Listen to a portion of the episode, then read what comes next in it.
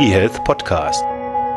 Der Podcast rund um Gesundheits- und Medizininformatik vom Hoch- und Niederrhein.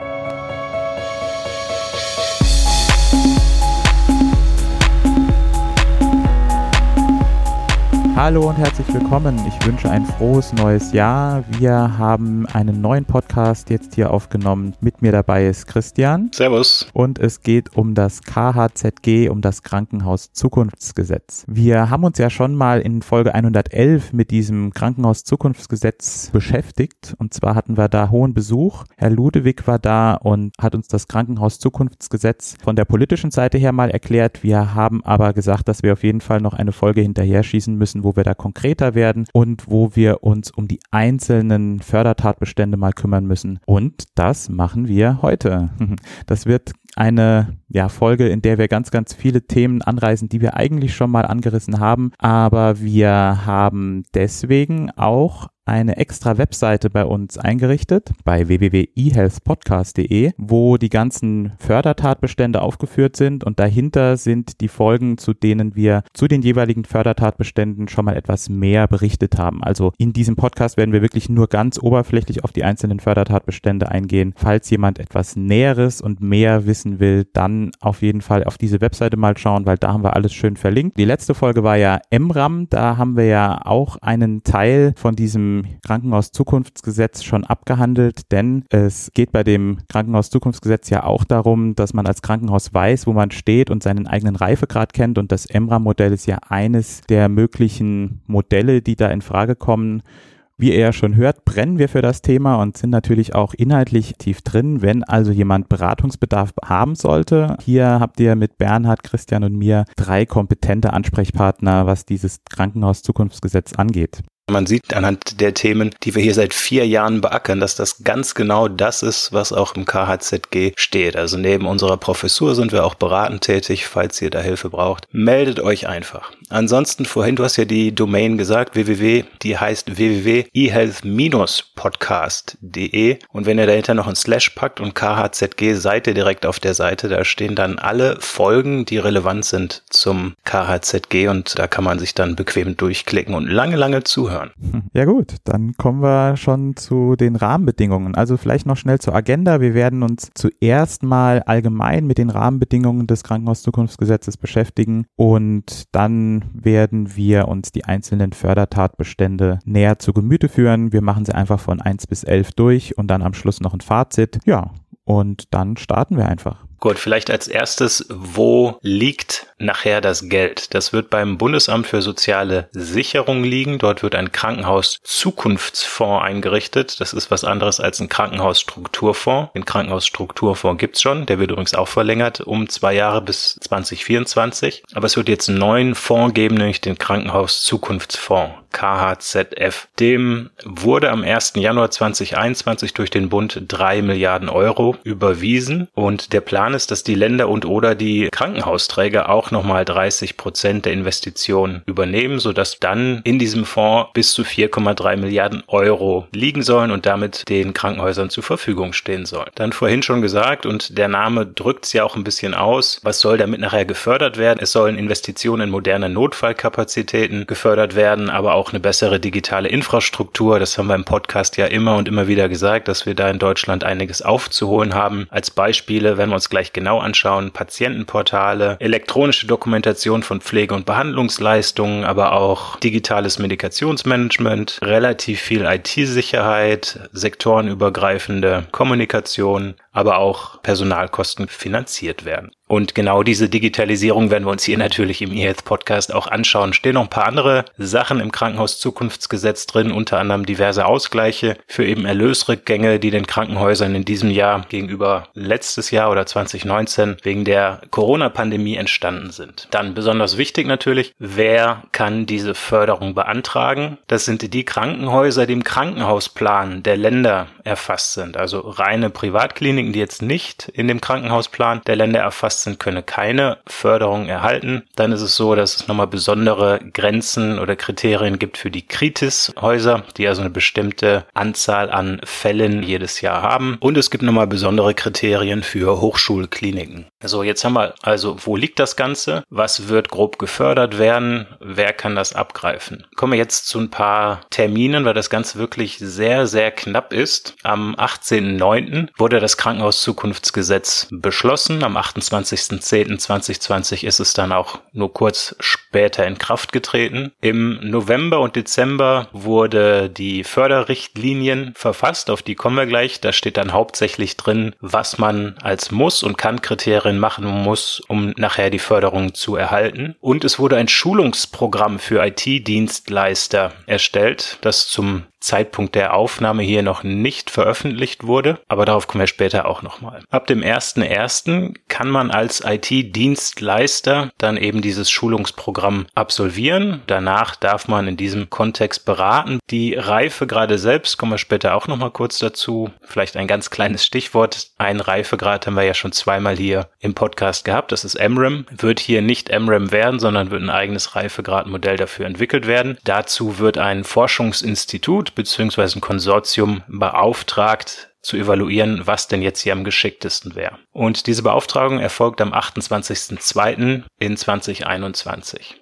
Ja, dann ist es so, dass ab dem 1.4. die Länder auch Anträge übermitteln können. Kommen wir später auch nochmal zu, so viel vorab. Es ist so, dass die Häuser die Anträge bei den Ländern einreichen, die Länder diese bewerten und diese dann weiterleiten an das Bundesamt für soziale Sicherung. Das passiert ab dem 1.4. und dann kontinuierlich. Ab dem 30.6., also wie gesagt Mitte dieses Jahres, gibt's dann die erste Evaluation. Damit wird der Ist-Zustand der IT-Durchdringung Verordnung für jedes Krankenhaus, was mitmachen möchte oder Fördergelder haben möchte, einmal festgestellt. Nach welcher Systematik? Das legt eben dieses Forschungsinstitut, das noch zu beauftragen ist, fest. Ein Beispiel könnte MRAM sein, aber wie gesagt, MRAM ist nur ein, eine Variante. Es wird hier in Deutschland etwas eigenes geben. Wie nah das an MRAM sein wird, ist zum Zeitpunkt der Aufzeichnung hier noch nicht ganz klar. Gut, nach dieser erstmaligen Evaluation können dann die Projekte zwei Jahre laufen und Mitte 2023 gibt es dann die zweite Evaluation. Also das Ganze ist ein wirklich sehr, sehr knapper Zeitplan. Ihr merkt das schon und die Krankenhäuser scharren mit den Füßen und müssen jetzt bald möglichst sich mit dem Thema beschäftigen, müssen sich überlegen, was sind förderfähige Projekte, müssen also diese Fördertatbestände sich genau anschauen und müssen auch genau schauen, was davon passt denn jetzt in unsere IT IT-Strategie fürs Haus am besten. Gibt vielleicht Häuser, die haben noch gar keine IT-Strategie und das alles muss man jetzt in Einklang bringen und idealerweise bis zum 1.4. den Antrag fertig haben.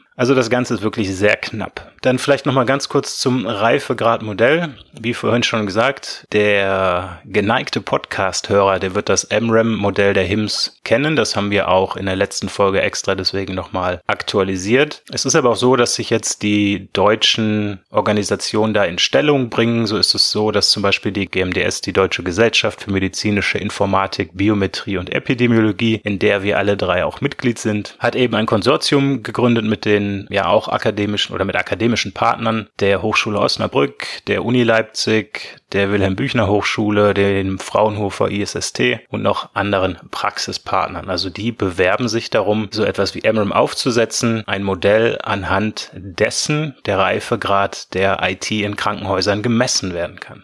So, weil wir wahrscheinlich viele Hörer haben, die jetzt im Krankenhaus arbeiten und vielleicht für die IT zuständig sind. So ein paar Standardfragen. Wer entscheidet denn, welche Fördervorhaben gefördert werden? Vorhin schon kurz angedeutet. Im ersten Schritt machen das die Länder. Und final entscheidet dann das Bundesamt für soziale Sicherung. Das heißt, erstmal muss das Land entscheiden, welche Förderanträge es auswählt und danach muss das Bundesamt entscheiden. Und dieses Bundesamt für soziale Sicherung hat dafür ein eigenes Formular zur Bedarfsanmeldung bereitgestellt. Das wird dann genutzt für das Landesministerium. Die haben dann eben diese drei Monate Zeit zu entscheiden, welche der eingereichten Fördervorhaben dann als Förderantrag beim Bund gestellt werden. Ein Anspruch auf diese Förderung hat man dabei nicht. Bis jetzt klingt es ja alles ganz gut, sehr viel Geld für eine auch notwendige Sache. Das ist sozusagen das Fördern. Auf der anderen Seite wird auch etwas durchs Krankenhauszukunftsgesetz gefordert, nämlich ab dem 01.01.2025 drohen tatsächlich Strafzahlungen. Wir kennen das ja schon von den Niedergelassenen. Wenn die nicht an die Telematikinfrastruktur angeschlossen sind, dann gibt's für die auch einen Malus. Und so ähnlich wird es jetzt bei Krankenhäusern auch sein. Das heißt, es wird sehr viel Geld investiert, um den Rückstand in der IT-Durchdringung aufzuholen. Aber wenn man dort nicht entsprechend aufholt, ist es so, dass ein Krankenhaus ab dem 01.01.2025 einen Abschlag in Höhe von bis zu zwei Prozent des Rechnungsbetrages bei jedem Fall hinnehmen muss. Und das muss man zahlen, wenn man eben einige der Sachen, zu denen wir später gleich kommen, zu den elf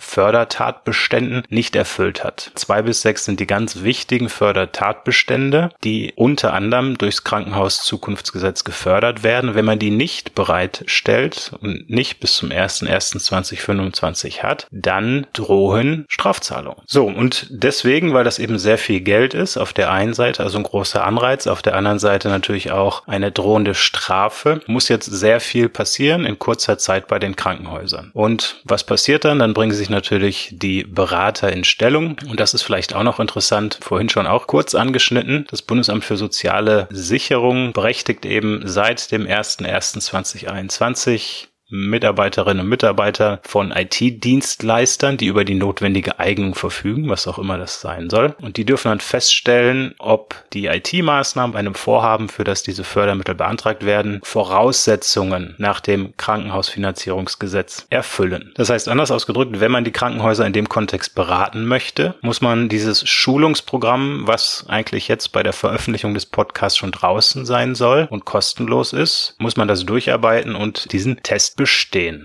Die Links zu den ganzen Sachen gibt's natürlich einmal in den Show Notes und auch auf der extra eingerichteten Seite unter www.ehealth-podcast.de slash khzg. Einfach klein und zusammen. Jetzt bist du dran, Renato. Jetzt kommen wir nämlich zu diesen Fördertatbeständen 1 bis 11, vorhin schon angekündigt. Aber es gibt auch ein paar allgemeine Anforderungen, die sozusagen für alles gelten. Und du machst jetzt die allgemeine Anforderung und auch noch Fördertatbestand 1. Kennst du eigentlich Tatbestand? Klingt eher so nach, ähm, weiß nicht, Tatort oder so.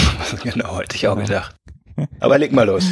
Vielleicht hat die Lena Odenthal da auch mitgeschrieben, keine Ahnung. Also bevor wir jetzt zu den einzelnen Tatbeständen kommen, die einzelnen Tatbestände sind sowas wie Workflows oder besondere Applikationen, die etwas können, wollten wir einmal ganz kurz auf die allgemeinen Sachen kommen. Und zwar gibt es fünf Kriterien, die erfüllt sein müssen, wenn man hier mit diesen Fördertatbeständen arbeitet. Also einmal geht es natürlich um so Sachen wie Datenschutz und IT-Sicherheit. Also die datenschutzrechtlichen Vorschriften müssen eingehalten werden und die IT-Sicherheit, die muss gewährleistet sein. Dann ist es natürlich auch klar, wenn das Bundesministerium für Gesundheit jetzt etwas in die Wege leitet, dann muss das irgendwie mit der aktuellen Strategie zusammenpassen. Das heißt, die EPA, die elektronische Patientenakte, die muss da natürlich auch irgendwie mit anbindbar sein. Wenn es also Daten gibt, dann müssen die in die digitale Patientenakte hineinkommen. Und dann gibt es aber auch noch, und das finde ich ganz gut und ganz wichtig, Vorgaben zur Interoperabilität Qualität. Da müssen die Vorschriften des fünften Gesetzbuchs eingehalten werden. Und dann ist noch ein ganz wichtiger Punkt, dass man sich an international anerkannte technische Standards halten sollte.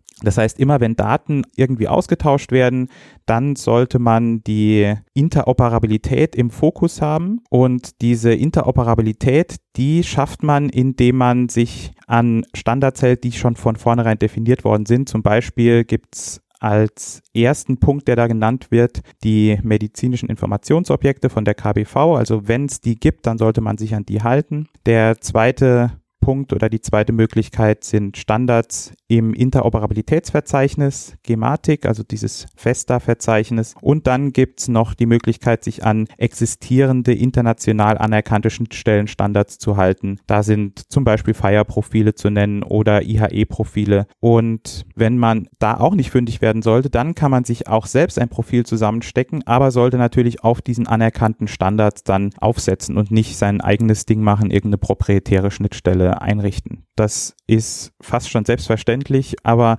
ist hier auch nochmal genannt worden. Und fast alles, was dort eben relevant ist, haben wir natürlich auch behandelt. Also angefangen von IHE über Fire, über HL7, über Lowing ICD, OPS und so weiter. Also all das oder fast alles, was dort vorkommt, haben wir natürlich auch hier im Podcast behandelt. Wie gesagt, schaut mal auf die Seite ehealth-podcast.de slash khzg.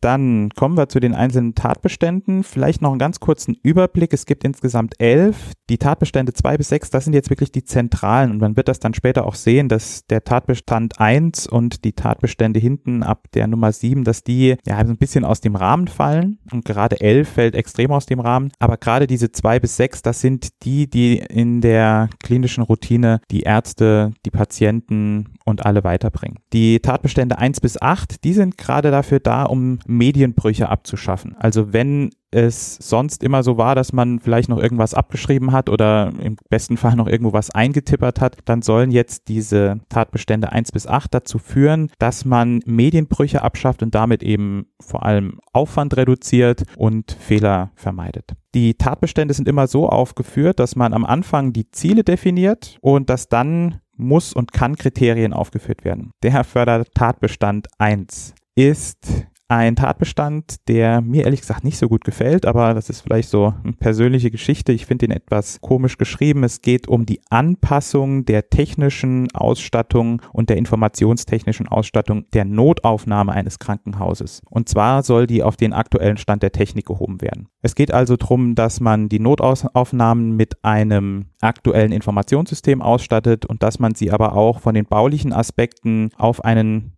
aktuellen Stand bringen kann. Es soll investiert werden in digitale oder apparative Ausstattungen in der Notfallversorgung. Wichtig ist, dass die Krankenhäuser auch entsprechende Notfallzuschläge als Teil des Budgets haben.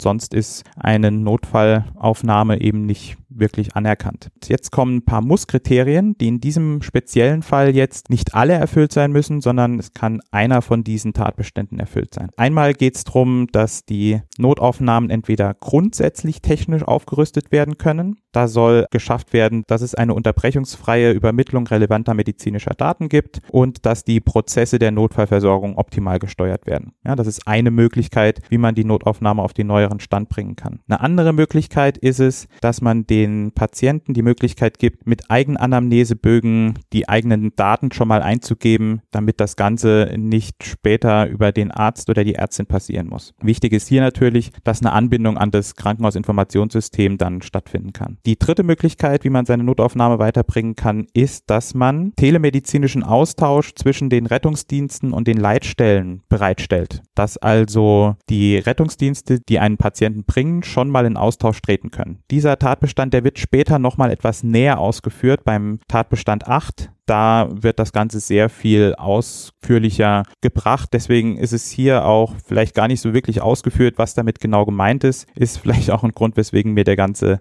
Tatbestand nicht so gut gefallen hat. Also, wie gesagt, der erste Tatbestand beschäftigt sich mit den Notaufnahmen und mit der technischen Aufrüstung. Dann kommen wir weiter zu Tatbestand Nummer zwei. Genau, ich mache jetzt Tatbestand zwei und drei und wir haben es jetzt mehrfach gesagt, ab zwei wird es deswegen insbesondere spannend, weil das nachher dann mit in den Malus fließen kann und ich mache es genauso wie du bei meinen beiden Tatbeständen. Erst kurz sagen, was so das Ziel ist oder einen Überblick und dann sowohl muss als auch eventuell ein paar Kann-Kriterien nennen, aber auch das ist, wie du schon gesagt hast, nicht komplett. Ne? Also wir lesen jetzt nicht die 50 Seiten der, der Richtlinie durch, sondern wir wollen ein paar Beispiele nennen, damit ihr eine Idee bekommt, was denn da so alles drinsteht. Und Tatbestand 2, da geht's um Patientenportale. Kann ich verweisen auf die Folge 65 aus dem Jahr 2018. Da habe ich damals so ein bisschen beschrieben, wie es geschickt wäre, wenn Patienten besser eingebunden werden können in die ganze stationäre Behandlung. Und darum geht's hier. Also direkt nach der Notfallaufnahme geht's jetzt um die bessere Einbindung der Patienten. Und die Idee ist, dass man einfach Patientenportale einsetzt, die dann digitales Aufnahme, Behandlung und Entlassmanagement sowie Überleitungsmanagement von Patientinnen und Patienten zu auch nachgelagerten Leistungserbringern ermöglicht. Also bevor der Patient ins Krankenhaus kommt, während er Krankenhaus ist und auch nachher soll er mehr eingebunden werden. Und das liest sich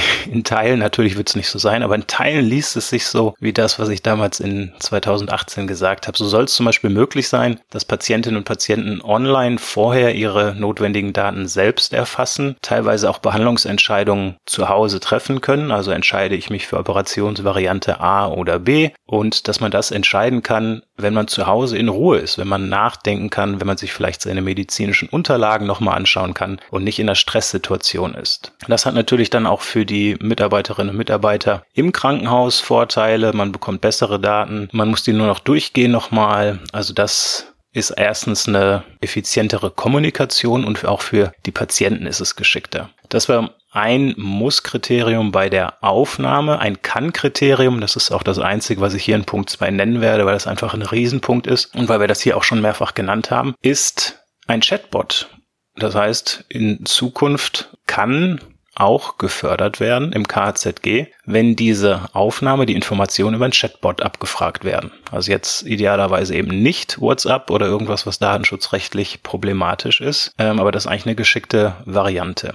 Auch noch bei den bei Kann-Aufnahme ist sowas wie die Integration von Variables, also dass die Patienten Daten von ihrem Fitness-Tracker mitbringen oder aber, dass sie vielleicht auch Wahlleistung buchen von zu Hause aus vorher, Chefarztbehandlung, Sky-Abo, Einzelzimmer und so weiter. So, wenn dann die Patientin, der Patient im Krankenhaus ist und behandelt wird, gibt es auch wieder Muss-Kriterien. Auch da will ich wieder ein paar aufführen. Also zum Beispiel muss den Mitarbeiterinnen und Mitarbeitern ermöglicht werden, dass sie Videosprechstunden durchführen. Dann ist es hier auch ein Muss-Kriterium bei der Behandlung, dass es den Patientinnen und Patienten ermöglicht wird, Daten durch sensorbasierte Variables hochzuladen oder Smartphone-Apps in das digitale Patientenportal während der Klinik. Aber es muss auch den Patienten ermöglicht werden, auf ihrem eigenen Smartphone zum Beispiel oder hier steht nur Endgerät, an Patientenbefragungen teilzunehmen um dann halt patientenbezogene Ergebnisparameter zu erheben, nennt man dann irgendwie in der Fachsprache Patient Reported Outcome Measures, also dass der Patient, die Patientin während der Behandlung sagt, was gefällt mir gut, was gefällt mir nicht gut, um dann eben auch die Qualität zum Beispiel aus Patientensicht im Krankenhaus zu steigern. So, jetzt waren wir bei der Aufnahme, bei der Behandlung und es ist eben so gegliedert, dass es auch nochmal Muss-Kriterien für die Entlassung gibt, beziehungsweise für die Überleitung. Und da kommt dann wieder das zum Tragen, was du vorhin schon gesagt hast und was wir hier auch immer predigen, nämlich anerkannte Standards Standards. Und zwar sollen die Daten, die jetzt im Krankenhaus erhoben worden sind, strukturiert ausgetauscht werden mit den Leistungserbringern. Und die Dokumente sollen eben auf diesen anerkannten Standards an nachgelagerte Leistungserbringer übermittelt werden. Also zum Beispiel den Hausarzt, Reha-Einrichtung etc. Und dann steht hier nochmal beispielhaft drin, was denn da so drinstehen soll, zum Beispiel Medikamenteneinnahmen, Hinweise zur Ernährung, ob es vielleicht Einschränkungen bei der körperlichen Belastbarkeit gibt, notwendige Kontrolluntersuchungen und so weiter. Also zum Großteil die Sachen, die vermutlich sowieso schon in einem Entlass- oder Arztbrief drinstehen. Punkt zwei oder Fördertatbestand 2 geht es um die Einbindung der Patienten und auch um die Nachbehandlung. Absolut sinnvoll, guter Fördertatbestand und ich mache dann weiter mit Fördertatbestand 3. Genau, da geht's um die digitale Pflege- und Behandlungsdokumentation. Haben wir mindestens zwei Folgen dazu gemacht, 12 und 75. Und was ist das Ziel? Es sollen also Systeme eingesetzt werden, die dann eine automatisierte und sprachbasierte Dokumentation von Pflege- und Behandlungsleistungen unterstützen. Ziel ist es eben, ne, Fachkräftemangel in der Pflege. Wäre es geschickt, wenn die wirklich die Sachen machen, die nachher auch für den Patienten zielführend sind und dass eben weniger Zeit für die Dokumentation verwandt wird. Auch das haben wir immer und immer wieder gesagt. Ziel ist also die Verfügbarkeit Verfügbarkeit der Pflege- und Behandlungsdokumentation zu erhöhen und eben die Zeitaufwände zu reduzieren. Auch das klingt erstmal sinnvoll und ist es auch. Und da gibt es eben zwei Themenschwerpunkte, digitale Pflege- und Behandlungsdokumentation und das andere sind Systeme zur automatisierten und sprachbasierten Dokumentation von Pflege- und Behandlungsleistungen. Du hast vorhin bei 1 bisschen was zu mäkeln gehabt. Ich habe es bei Fördertatbestand 3 auch. Generell ist natürlich für gewisse Sachen eine Spracherkennung auch sinnvoll, gerade wenn man längeren Prosatext macht, kann aber auch dazu verführen, dass man vielleicht nicht strukturierte Informationen erfasst, was eigentlich noch geschickter wäre. Aber Schritt für Schritt starten wir erstmal mit den Muss-Bedingungen für die Dokumentation. Ich habe ja vorhin diese beiden Punkte genannt. Also es wird einmal Doku muss geben und Doku kann und nachher automatisierte und sprachbasierte Dokumentation muss und kann. Also Doku muss, muss also ein System erschaffen oder installiert werden, so dass wir nachher eine rein elektronische Dokumentation haben und eben diese parallele Dokumentation papierbasiert und elektronisch nicht mehr passiert. Ja, es muss eine einheitliche intern bereichsübergreifende elektronische Dokumentation für alle, die mithelfen an der Behandlung der Patientinnen und Patienten möglich sein. Also eigentlich die ja, einrichtungsbezogene Patientenakte, das, was eigentlich die KISS normalerweise heute schon können sollten. Die Informationen dort sollten syntaktisch, semantisch und organisatorisch interoperabel sein zu anderen eigenständigen Anwendungen im Krankenhaus. Also wenn wir beispielsweise ein KISS haben und ein RIS und ein PDMS und so weiter, auch das hatten wir alles schon im Podcast, sollen die die Daten vernünftig austauschen können, sodass die auch dort verstanden werden, auch mit Geräten, also Stichwort Medizintechnik. Und diese Informationen sollen natürlich auch, insbesondere nochmal hier erwähnt, für Pflege- und Behandlungsdokumentation weiterverarbeitet werden können. Gut, dann sowas wie To-Do-Listen, Checklisten, also eine Übersicht über die bereits getätigten ausstehende Dokumentationen sollen möglich sein. Pflegeberichte sollen bereitgestellt werden können. Sowas wie Signalfunktionen, wenn Sachen, also notwendige Eingaben fehlerhaft sind und so weiter. Also das ist eigentlich ein Teil, der schon wunderbar gut abgedeckt werden kann. Das waren jetzt die Dokumentationsmusskriterien. Es gibt auch ein paar Kann-Kriterien, wo ich auch wieder beispielhaft welche aufführen möchte. Das sind die Sachen, die dann zusätzlich eigentlich richtig was bringen.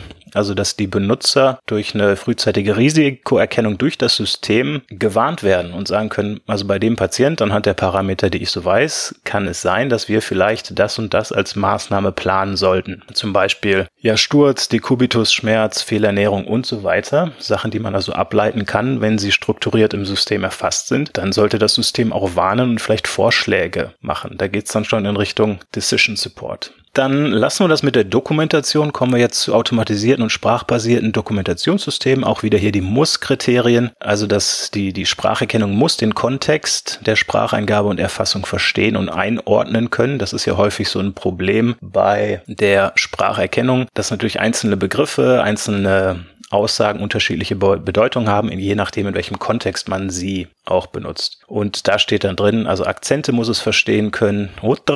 Das muss in die EPA, in die Krankenhausakte integrierbar sein. Es muss individuelle Sprachprofile erstellbar sein und es muss den Benutzern die Möglichkeit bieten, freigesprochene Spracheingabe als strukturierte Dokumentationseinträge möglichst zeit- und ortsunabhängig in der elektronischen Patientenakte abzulegen. Das ist das, was ich vorhin meinte. Spracherkennung ist gut, sollte aber nicht dazu führen, dass man nachher nicht strukturierte Informationen erfasst. So, und dann bin ich auch durch mit meinem zweiten Monolog dieses Podcasts. Und zwar geht es um jetzt die, oder ein Kann-Kriterium einfach, was ich hier rauspicken möchte, auch wieder bei der automatisierten und sprachbasierten Dokumentation, nämlich NLP, also Natural Language Processing. Und das ist ein Kann-Kriterium, dass das Produkt, was dann eingesetzt werden soll oder kann im Use Case Dokumentation über Spracherkennung, kann dann eben über NLP freigesprochene Texte automatisiert verarbeiten. Genau, das heißt, da werden sich jetzt natürlich in dem Kontext Pflegesysteme positionieren, sowas wie EPA-AC hatten wir glaube ich auch schon, aber natürlich auch die ganzen Spracherkennungsanbieter. Renato, wir hatten gerade schon ein bisschen Entscheidungsunterstützung, jetzt machst du weiter mit Teil 4, weiterhin malus relevant. Genau, da geht es nämlich genau um das, um Entscheidungsunterstützung. Du hattest ja jetzt eben auch schon so zwei Mördertatbestände und das ist jetzt auch so ein Mördertatbestand, sehr groß und sehr umfassend. Und er hat zum Ziel, dass man schnellere Reaktionszeiten hat, dass man die Prozessqualität verbessert und dass man vor allem leitliniengerecht dann auch behandeln kann. Also wenn der ein oder andere Entscheidungsunterstützungssysteme hört, dann denkt er vielleicht an, an ADA, das wir ja auch schon hatten, oder an KI, also an Deep Learning und so weiter. Das muss hier nicht sein, sondern hier geht es erstmal darum, dass man in seiner Entscheidung unterstützt wird. Das kann auch schon passieren, indem man einfach nur Daten schön anzeigt oder gut anzeigt in weiteren Schritten eben, dass man so Sachen wie Leitlinien dann noch mit einbindet. Das Ganze ist in drei Ebenen strukturiert oder man hat drei Ausprägungen. Es gibt weniger komplexe, erhöht komplexe und höchst komplexe Unterstützungen. Und die weniger komplexen sind eben, was ich vorhin gesagt habe, dass die Daten schön visuell dargestellt werden, richtig gefiltert und strukturiert, sodass man mit denen gut arbeiten kann. Bei der erhöhten Komplexität geht es dann auch schon darum, dass man formales Expertenwissen versucht mit einzubinden. Da geht es vor allem zum Beispiel um Medikationsinteraktionssysteme. Und dann die höchste Komplexität, da kommt dann tatsächlich Machine Learning und Deep Learning als Teilbereiche der KI zum Einsatz. Und da geht es dann darum, dass man automatische Entscheidungen vorschlägt und da brauchst natürlich Informationen aus der digitalen Patientenakte. Bei allem schwebt so ein bisschen dieses Damoklesschwert darüber, dass man das nicht nachvollziehen kann, dass man also Entscheidungen trifft und keiner weiß, wie diese Entscheidungen zustande gekommen sind. In einigen Fällen mag man sagen, ja gut, Hauptsache die Entscheidung war gut, aber gerade im medizinischen Sektor ist es etwas schwierig oder problematisch, wenn dann Entscheidungen getroffen werden, ohne zu wissen, auf was für einer Basis das Ganze passiert ist. Und deswegen ist das mit ein Aspekt, der eben überlegt werden soll. KI, Machine Learning und so weiter haben wir natürlich auch ausführlich behandelt hier im Podcast. Definitiv, ja. Gut, dann zu den Muss-Kriterien. Also dieses System, das muss Patientendaten aufnehmen können, das ist, glaube ich, nicht verwunderlich, aber soll sie dann eben auch übersichtlich gut darstellen können. Dann soll sie Patientenempfehlungen aussprechen können, Erinnerungs- und Warnfunktionen haben und für die Mitarbeiter die sollen in ihrer Entscheidung unterstützt werden. Hier sind dann sowas genannt wie medizinische Leitlinien, klinische Pfade. Dazu hatten wir ja auch schon mal eine Folge gemacht. Das war die Folge 95. Äh, Und auch pflegewissenschaftliche Erkenntnisse können hier als Leitlinien eingebunden werden. Hier ist noch gar nicht diese moderne KI, also dieses Deep Learning und Machine Learning mit eingebunden, sondern hier geht es tatsächlich um diese klassische KI, regelbasierte Dinge, die dann angezeigt werden und als Vorschlag gegeben werden. Es ist extra noch betont, dass es auch möglich sein soll, dass man gewisse Sachen nicht beachtet, also dass es tatsächlich nur Vorschläge sind, dass man die auch überrulen können sollte. Das muss auch auf jeden Fall möglich sein. Und dann werden ganz viele Aspekte gebracht, die die Nachvollziehbarkeit in den Fokus bringen. Also Gewährleistung der Datenvalidität und Integrität, gerichtsfeste und nachvollziehbare Dokumentation des Entscheidungsprozesses, Plausibilitätsprüfungen durch das Fachpersonal. All das soll möglich sein. Das Ganze soll natürlich auch angebunden werden können und Insgesamt soll das der Optimierung klinischer Prozesse dienen. Als Kann-Kriterium pick ich mir da auch nur eins raus und zwar soll es hier eine Art kontinuierliches Lernen auch ermöglichen, dass man jetzt nicht einmal einen Datensatz hat und den dann immer verwendet, sondern dass sich dieser Datensatz auch weiterentwickeln kann und dass die dann auch immer wieder re zertifiziert werden können. Soweit zu dem Tatbestand Nummer 4. Dann kommen wir zu 5. Punkt 5, weiterhin malus-relevant und jetzt wird's historisch oder jetzt wird's archäologisch. Da geht's nämlich um das digitale Medikationsmanagement und archäologisch historisch deswegen, weil das unsere erste richtige Inhaltsfolge war des eHealth Podcast, nämlich Closed Loop Medication vom, warte mal, ich schau kurz nach, vom 7.4.2016, also ja, fast fünf Jahre. So, und das ist es auch schon. Also Fördertatbestand 5 digitales Medikationsmanagement fordert in der maximalen Ausbaustufe sozusagen Closed Loop. Die Herleitung ist hier relativ lange. Ziel dieses Fördertatbestands 5 ist es eben durch Maßnahmen eines digitalen Medikationsmanagement die Arzneimitteltherapiesicherheit AMTS kennt ihr auch zu erhöhen. Und deswegen soll man eine durchgehend digitale Dokumentation der Medikation machen. Das soll überall verfügbar sein, diese Information etc. Es wird explizit gesagt, als Goldstandard des digitalen Medikationsprozesses gelten daher sogenannte Closed Loop Systeme. Solltet ihr euch dann, falls ihr es noch nicht gehört habt, wirklich nochmal Folge 2 anhören. Da geht es darum, dass jeder Prozessschritt bei der Medikation, Medikation ist durchaus komplexer, als man eigentlich denkt, im Krankenhaus möglichst sicher durch IT gestaltet wird. Ein paar der Muss-Kriterien, all das kennt ihr dann sehr gut, wenn ihr Folge 2 gehört habt. Also die Verordnung soll elektronisch über das KISS oder das CAS stattfinden. Damit minimiert man eben, dass jemand falsch hört, wenn ein Medikament einfach nur über Zuruf verordnet werden soll oder dass man die Schrift nicht lesen kann. Ne? Da könnte ich jetzt den Witz machen mit Ärzten und Handschrift und so weiter. Finde ich ähm, überhaupt nicht lustig. Falls wir neue Hörer haben, Renato ist Arzt und Informatiker. Aber die Handschrift ist schön.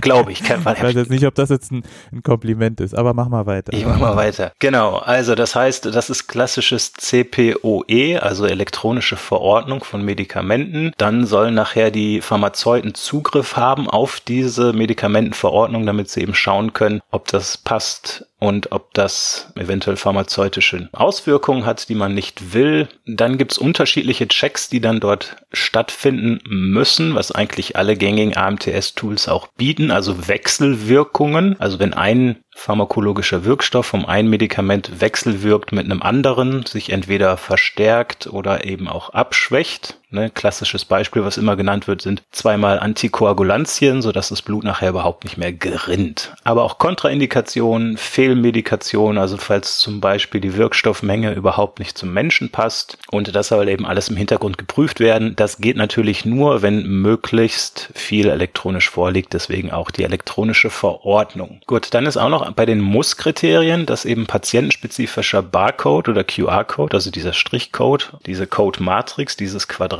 eingesetzt wird, so dass man nachher bei den Schritten der Verordnung beim Stellen, aber auch bei der Gabe durch Scannen dieses Codes dokumentieren kann, dass der Schritt stattgefunden hat und dass die Medikamente oder dass die richtigen Medikamente auch nachher bei der richtigen Patientin gelandet sind. Das kostentreibendste, wenn man alle Prozessschritte der Closed Loop Medication machen will, das ist sicher der Unit Dose Roboter, diese riesige Maschine, die dann quasi als Roboter Einzeldosen stellt, wo dann einfach die, was weiß ich was, 50 häufigsten Medikamente dort vorrätig sind und es geht die elektronische Verordnung, nachdem die eingetragen wurde, im KISS und von der Apotheke vielleicht geprüft wurde und das AMTS-Tool, das geprüft wurde, dann stellt dieser Roboter, dieser Schrank dann einfach die Medikamente zusammen. Das ist nur ein Kann-Kriterium. Warum? Weil einfach, wenn das ein Muss-Kriterium wäre und sich viele drauf stürzen würden, dann wäre auch die große Summe sehr schnell weg.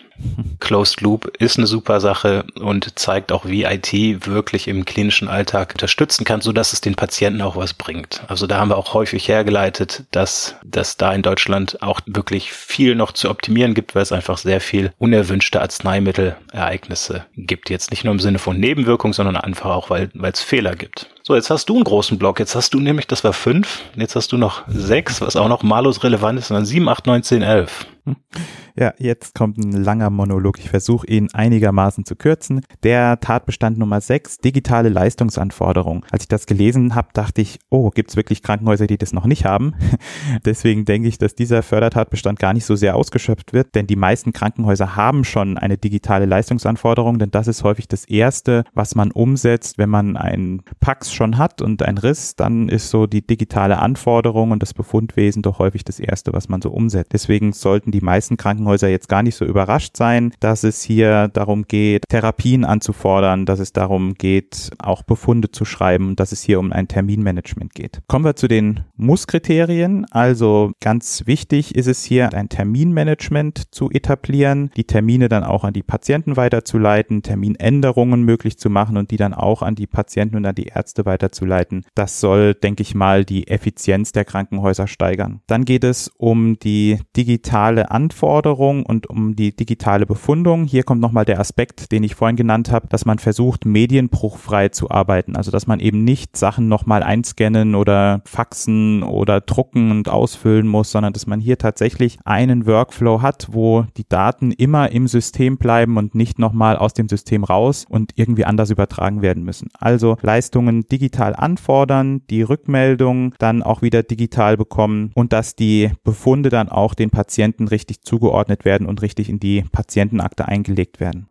Und dann soll man diese Daten auch gut einsehen können, also es soll einen guten Überblick geben und man soll die von überall aus einsehen können. Und dann gibt es noch einen Punkt, der vielleicht jetzt nicht immer schon integriert ist, aber der jetzt, glaube ich, auch kein großes Problem darstellt, mit Warnmeldungen darauf hinzuweisen, dass man gegebenenfalls Doppelanforderungen macht. Ja, also ich denke nicht, dass das jetzt gleich immer anschlagen sollte, denn es kann durchaus mal sein, dass man in einem stationären Aufenthalt drei oder vier Röntgen-Thoraces anfordert, aber dass man vielleicht, wenn es größere Untersuchungen sind, die nicht so häufig gemacht werden, dass man dann sagt, Achtung, guck mal, diese Untersuchung hat schon mal gegeben vor einer Woche oder vor zwei Wochen, reicht dir denn diese Information nicht aus? Dann gibt's noch zwei Kann-Kriterien, die sind jetzt auch schnell abgehakt, deswegen kann ich da, glaube ich, schnell drüber hinweggehen. Da geht's um die rechtskonforme Archivierung von Bildern und Befunden und dass man den Status der Anforderungen nachverfolgen kann. Also aus meiner Sicht jetzt nicht wirklich das spannendste Thema. Auch das hatten wir natürlich schon im Podcasten, weil es ein so wichtiges ist, hatten wir das auch relativ früh. Das hatten wir nämlich schon in Folge 30. Also ein Thema, das eigentlich viele Krankenhäuser schon haben und wenn nicht, dann sollte man auf jeden Fall diese Förderung nutzen, um das spätestens jetzt dann einzusetzen. Absolut, weil das ist wie gerade bei der Medikation schon, das sorgt dafür, dass du eine vollständige Datenbasis hast und ohne die vollständige Datenbasis kannst du nachher nicht viel machen. Also dieses ganze Machine Learning und gucken, ob es Wechselwirkungen gibt und ob das alles zusammenpasst, Terminmanagement, Ressourcenplanung, das geht ja nur, wenn du weißt, was wirklich mit der Patientin, der, dem Patienten alles passiert ist. Also dass du weißt, da war dann die OP,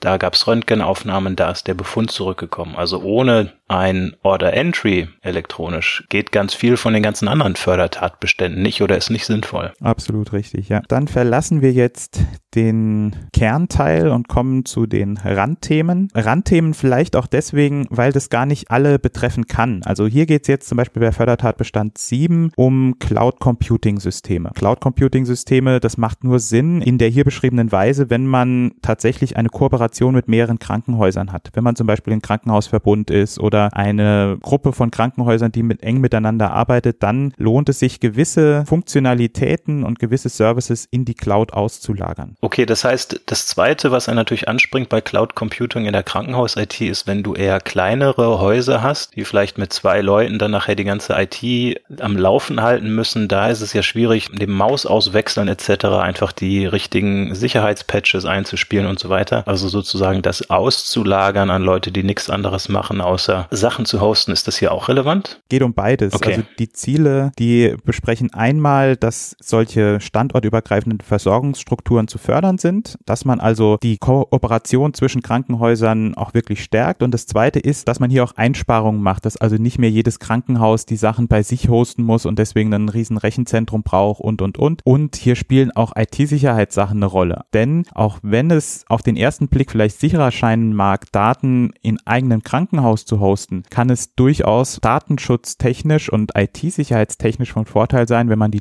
Daten auslagert an einen Experten, an ein Rechenzentrum, das sich damit auskennt und damit dann die IT-Sicherheit erhöht. Denn dort ist die Ausfallsicherheit häufig höher, dort ist der Einbruchsschutz höher und, und, und. Und dann gibt es hier jetzt zwei Muss-Kriterien, eigentlich drei, aber die werden dann mit einem dritten Kriterium verknüpft. Also einmal kann man eine einrichtungsübergreifende Abstimmung von Versorgungsleistungen etablieren oder man kann eine einrichtungsübergreifende Nutzung von IT-Ressourcen etablieren. Und das, was wir jetzt als zweites besprochen haben, wäre bestimmt hier in diesem zweiten Muss-Kriterium drin, also IT-Ressourcen gemeinsam nutzen, vielleicht auch IT-Programme gemeinsam nutzen. Hier natürlich immer vor dem Datenschutzhintergrund, dass man Mandanten Mandantentrennung macht und so weiter. Wichtig ist, dass die Verfügbarkeit hier weiterhin gewährleistet ist, dass also auch im Falle von Störungen eine Versorgung von Patienten sichergestellt ist und dass jetzt ein Ausfall nicht dazu führt, dass ein Krankenhaus komplett lahm liegt. Gibt da noch so ein paar Krankenkriterien, ich pick mir jetzt nur eins raus und zwar, das unterstreicht das von vorhin nochmal, insbesondere Maßnahmen zur Stärkung der IT-Sicherheit. Also wenn ich es jetzt schaffe, meine Daten irgendwo in die Cloud zu bringen und dann dadurch die IT-Sicherheit zu stärken, dann wird das eben auch gefördert. Und das klingt zwar paradox, denn man verbindet ja mit Cloud so unsichere Sachen, aber man muss immer im Hinterkopf halten. Die Cloud-Dienstleister, das sind Profis in dem, was sie tun. Dann der Fördertatbestand 8,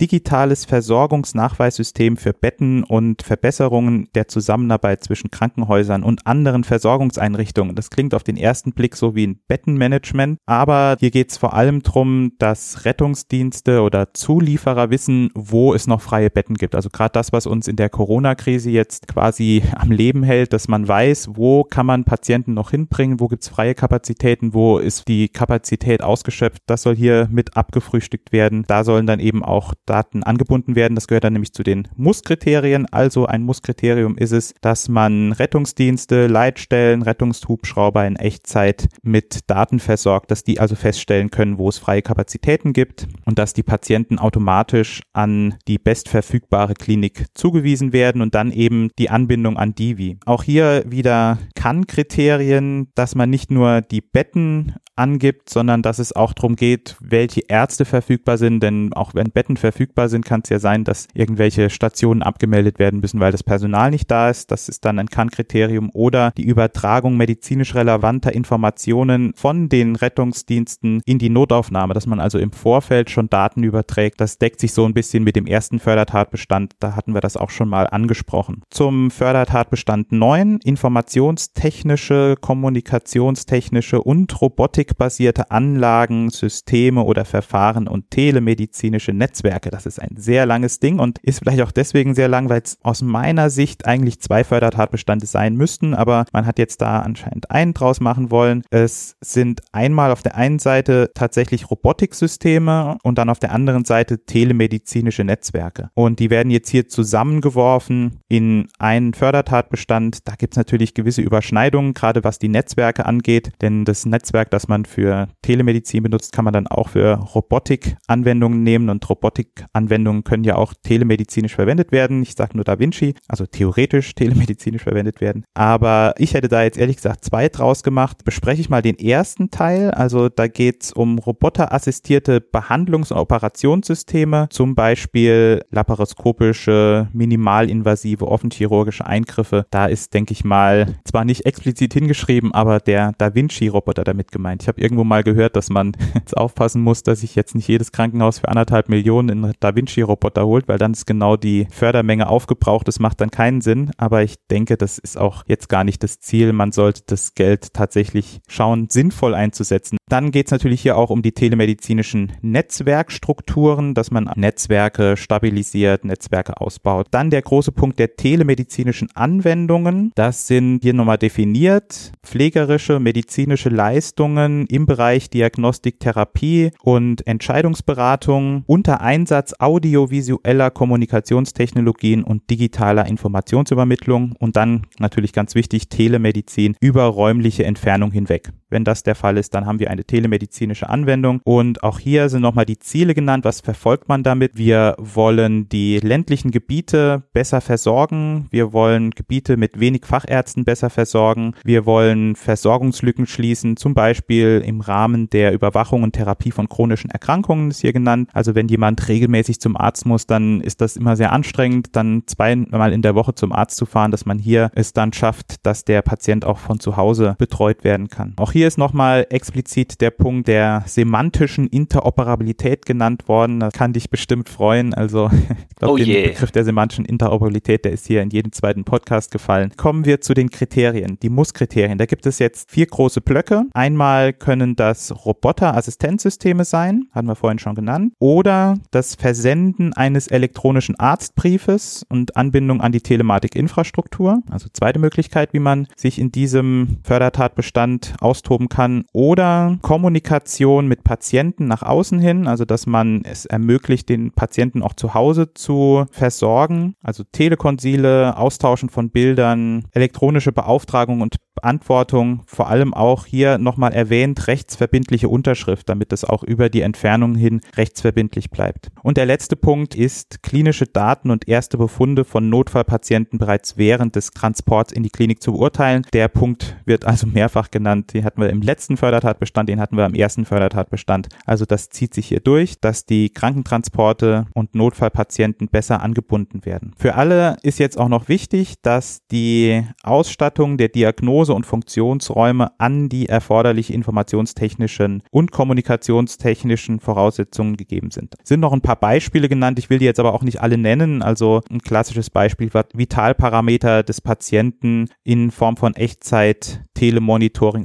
übertragen oder Warnmeldungen aussenden, wenn sich ein Patient in Lebensgefahr befindet. Und dann kommen wir jetzt zu Fördertatbestand 10. Da geht es um IT-Sicherheit. Die IT-Sicherheit spielt ja bei diesem ganzen Krankenhaus-Zukunftsgesetz eine sehr, sehr wesentliche Rolle. Man muss, glaube ich, auch nachweisen, dass man mindestens 15 Prozent der Sachen in die IT-Sicherheit gesteckt hat. Und hier kriegt das Ganze nochmal einen eigenen Fördertatbestand und man kriegt gesagt, wo man überall rein investieren kann und sollte. Und wenn man sich die Punkte anhört, dann ist das alles, alles, alles wichtig. Also jemand, der sowas ein Krankenhaus, das sowas nicht hat, das sollte das Geld nehmen und auf jeden Fall einsetzen. Denn die Punkte, Da kann man eigentlich keinen von auslassen, auch wenn sie hier mit oder beziffert sind. Ich führe die schnell auf. Also es ist hier am Anfang noch mit Zielen ist noch genannt, dass man eben die IT-Sicherheit und Cybersicherheit festigt, dass man sich entweder an die ISO 27001 oder an den BSI IT-Grundschutz halten kann und innerhalb dessen dann seine IT-Sicherheit am Laufen hält. Und die Punkte, die gefördert werden, ist einmal Prävention von Informationssicherheitsvorfällen. Ja, das ist sowas wie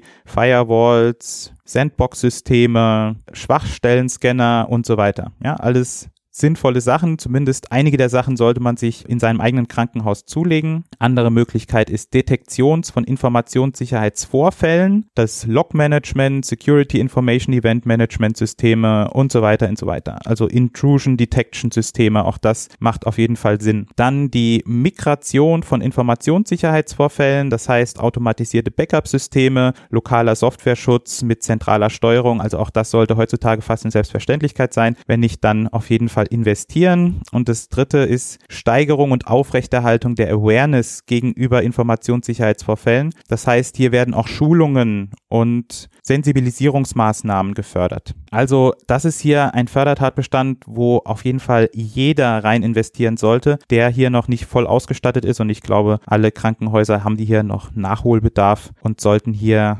rausholen, was rauszuholen ist. Und dann gibt's noch den letzten Fördertatbestand, den Elver. Der ist jetzt nicht klassische IT, aber ist jetzt hier, glaube ich, noch mit aufgenommen worden, weil er einfach thematisch aktuell in die Zeit passt. Da geht's um Anpassung von Patientenzimmern an die besonderen Behandlungsformen im Fall einer Epidemie. Die Krankenhäuser sind angehalten, aus drei, vier, fünf Bettzimmern jetzt zwei Bettzimmer zu machen. Das Ganze hat auch noch den Beieffekt, dass es die Anzahl der Betten reduziert. Ob das jetzt wirklich ein erstrebenswertes Ziel ist, weiß ich jetzt ehrlich gesagt nicht. Da bin ich zu wenig Ökonom. Man wird auf jeden Fall gefördert, wenn man große Zimmer in Zweibett- oder Einbettzimmer umwandelt und diese Betten dann nicht an anderer Stelle irgendwo aufstockt. Ja, also man kriegt da eine gewisse Kompensation. Man kann dann außerdem noch Fördermittel abgreifen, wenn man gerade jetzt im Hinblick auf Corona Unterdruckzimmer einrichtet oder Betten mit Monitoringanschlüssen oder Schleusen vor den Zimmern einrichtet. All das ist eben jetzt auch aus der Corona-Pandemie heraus entstanden und soll die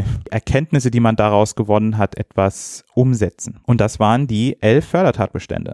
Vielleicht noch ganz kurz zu der Überkapazität. Ja, das würde dann vielleicht die Bettenüberkapazität adressieren. Was es aber nicht adressiert, was meiner Meinung nach schlimmer ist, ist, dass ja vielleicht Krankenhäuser Operationen durchführen, die sie nur ganz selten machen als Beispiel, ne? weil die sich vielleicht lohnen und dann eben drei Hüften im Jahr machen oder was weiß ich was. Das ist ähm, hat dann mit den Zimmern und den Betten nichts zu tun. Genau, und da kommt dann der Fördertatbestand 7, da ging es ja um die Cloud-Dienste und da wurde das auch noch erwähnt, dass es eben darum geht, dass Doppelstrukturen abgebaut werden sollen. Einmal nicht nur die IT-Doppelstrukturen, sondern auch Leistungsdoppelstrukturen, dass man es also einfacher halten kann, die Patienten in andere Krankenhäuser zu überweisen, wenn man einen Verbund hat und die IT-Struktur mehr oder weniger einheitlich ist. Also das ist hier schon adressiert, natürlich nicht jetzt über die Doppelzimmer-Richtlinie. Okay, gut, dass ihr durchgehalten habt.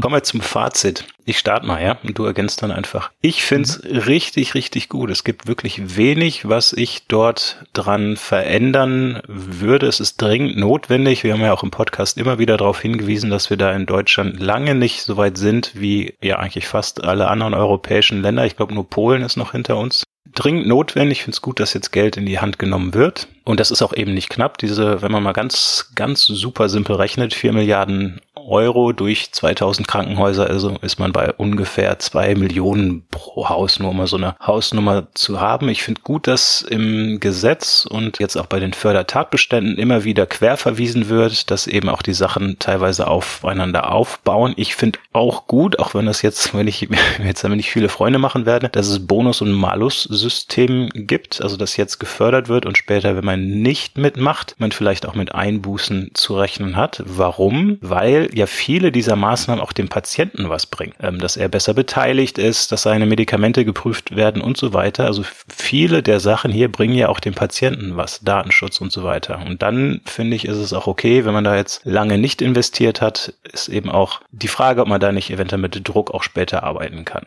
Auch gut finde ich, dass ja extra 15% für IT-Sicherheit mit reingenommen worden sind, weil wenn etwas unsere Branche kaputt macht, dann ist das ja, Datenschutz vergehen, weil dort einfach direkt ein, ein riesen, wahrscheinlich auch zu Recht, riesen Presseaufruhr entsteht. Deswegen ist das meiner Meinung nach geschickt, um auch die, das Vertrauen der Bevölkerung wieder zu steigern. Das Einzige, was ich sozusagen ein bisschen zu bemängeln habe, finde ich, ist der Zeitplan. Der ist echt super kurz. Ich glaube, dass es schwierig wird für die Krankenhäuser gutes Personal zu finden, sowohl jetzt super kurzfristig beratend, aber auch nachher langfristig. Also wenn wir die ganzen Sachen umsetzen, dann braucht man natürlich als Krankenhaus später auch gutes Personal, das dann die Sachen betreibt, anpasst, an die Prozesse anpasst und so weiter. Und das ist schwierig, sowohl das Personal zu finden, als auch wie das nachher finanziert wird. Also ich hoffe mal, dass es kein Strohfeuer wird. Und das Letzte, wo ich so ein bisschen Sorge habe, da hoffe ich, dass dann die Länder und auch nachher ähm, das Bundesamt da weise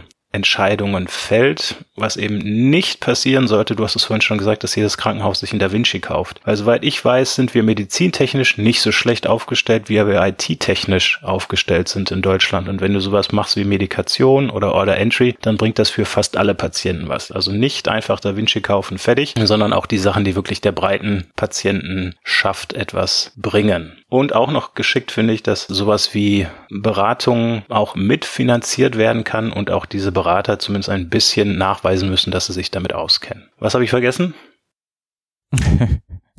nee, ich glaube, also ich kann gar nichts mehr, gar nichts mehr dazu beitragen. Also mir ist auch nur ein bisschen unwohl dabei, wenn ich an die Zeit nach 2025 denke, denn dann äh, könnte es natürlich wieder sein, dass die Krankenhäuser wieder nur 1,5 Prozent ihres Etats für IT ausgeben und dann verrottet das Ganze, das schöne neu gekaufte Zeug, wird dann alles schlecht, denn das wird nicht, das braucht Pflege. Das ich glaube, genau das wird eben nicht mehr passieren. Wenn du dann zwei Prozent deiner Rechnungen vielleicht als Malus bekommst, das ist natürlich die Maximalsumme der Zeit, dann wird das auch dazu führen, dass du mehr investierst und dass du dann eben zumindest diese Fördertatbestände zwei bis sechs auch weiterhin dann so aufrechterhältst. Die Frage ist natürlich, wie wird das nachher gemessen? Wird dann regelmäßig, kommt dann jemand und misst das oder musst du das selbst anzeigen? Also das ist sicherlich noch spannend. Dann fällt mir doch noch eine Sache ein, die ich noch gut finde oder die ich noch als Fazit rausziehen möchte und zwar, dass man jetzt dann hoffentlich ab Juni weiß, wo man steht. Also, dass es ein Modell für den Durchdringungsgrad gibt und dass man dann auch, ja, Schritt für Schritt weiß, wo es hingehen kann. Dass man sich also eine Strategie überlegen kann für die nächsten x Jahre und dann auch weiß, wo man die Gelder hin investiert und nicht einfach nur wahllos versucht, irgendwelche Strohfeuer zu löschen. Das finde ich gut und das ist hoffentlich etwas, was die Krankenhäuser weiterbringt. Machen wir den Topf zu, den Deckel zu, wie heißt das? Keine Ahnung. Ich sag nochmal www.ehealth-podcast.de slash khzg und wenn ihr Fragen habt, ja, schreibt uns auf Twitter, schreibt uns eine Mail, wie auch immer. Ich sage Tschüss. Und ich sage auch Tschüss. eHealth Podcast.